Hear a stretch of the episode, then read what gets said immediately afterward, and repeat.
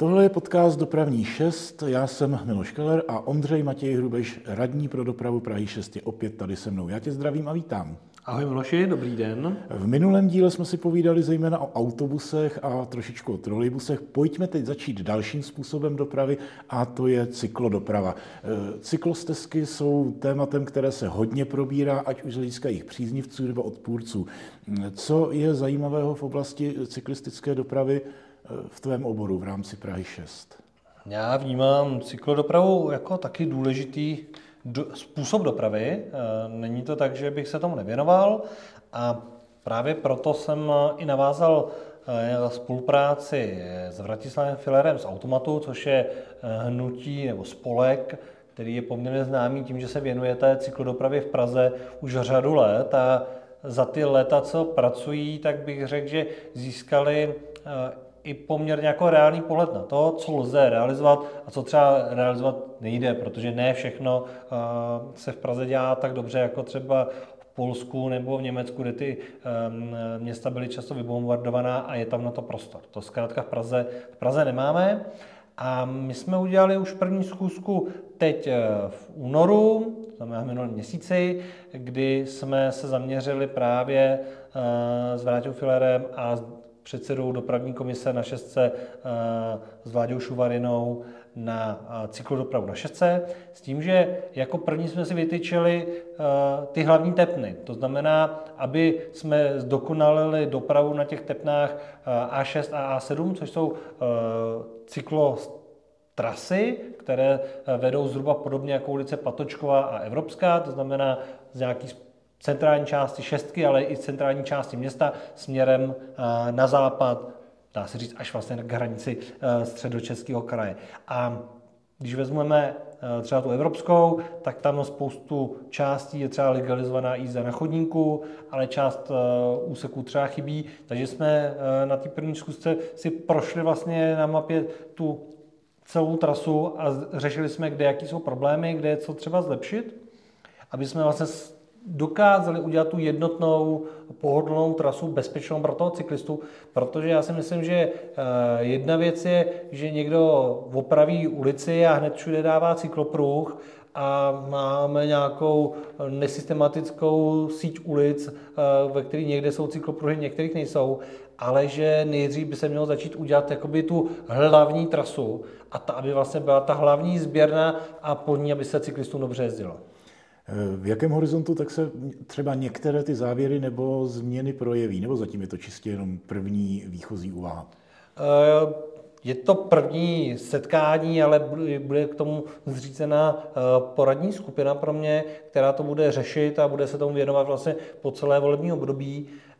Cílem je řešit i ty drobnosti. A třeba drobné věci se dají někdy vyřešit jako rychle. Eh, některé věci, které pak eh, vyžadují nějaký velký stavební úpravy, tak ty trvají dlouho, ale zase je to o tom říci, jo, tady je nějaký problém, tady v té ulici se na to musí myslet, že tady ta cyklodoprava vyřešená není, ale až přijde na řadu rekonstrukce té ulice, tak aby se na to myslelo a nezapomnělo se na to, že je tady zapotřebí myslet na to, udělat ještě třeba takový a takový opatření pro cyklisty a pěší.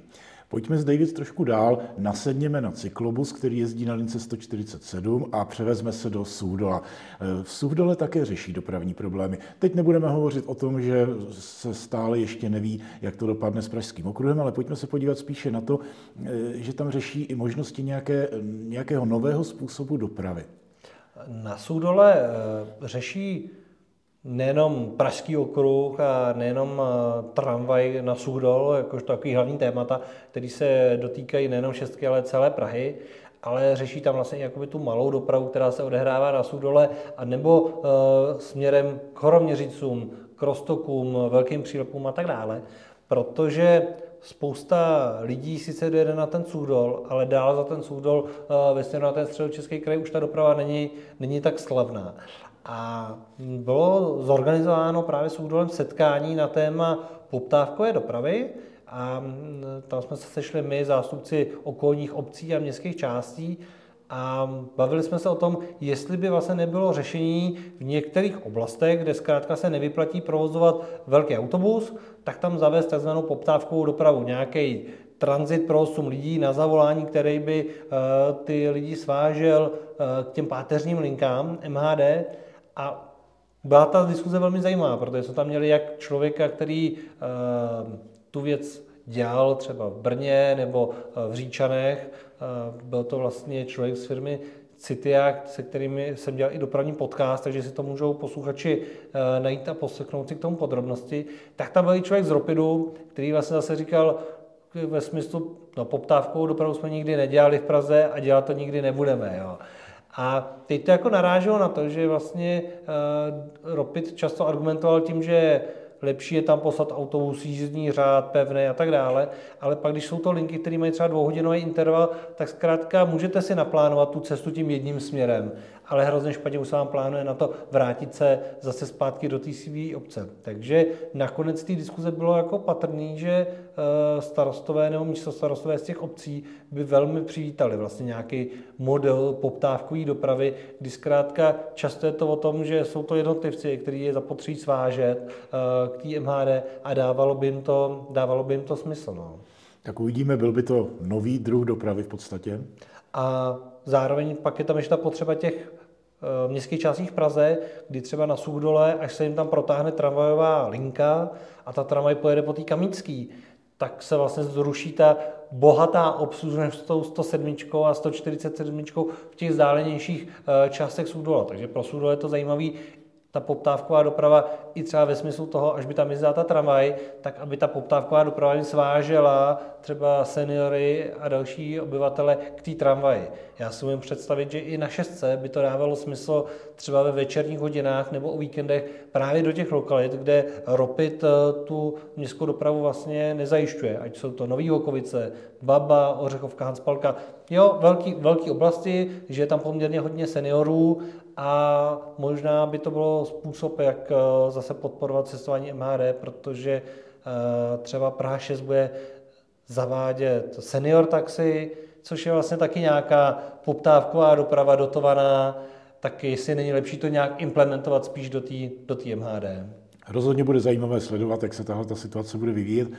V podstatě vlastně v žádném z našich podcastů se nemůžeme vyhnout oblasti, kde se neustále něco děje, staví se tam tramvajová trať, v blízkosti bude trolejbusová trať, prostě Ruzině a Nová Ruzině. Nová Ruzině je už nějaký pojem. Jaký? Vysvětli trošku.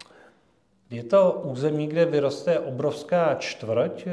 Dneska, když pojedete ulicí Vlastina od Evropské, tak uh, máte potom křižovatku s ulicí u silnice tam začíná vlastně areál soukromých skladů, potom je tam areál té armády, která, která pokračuje vlastně tou dědinou.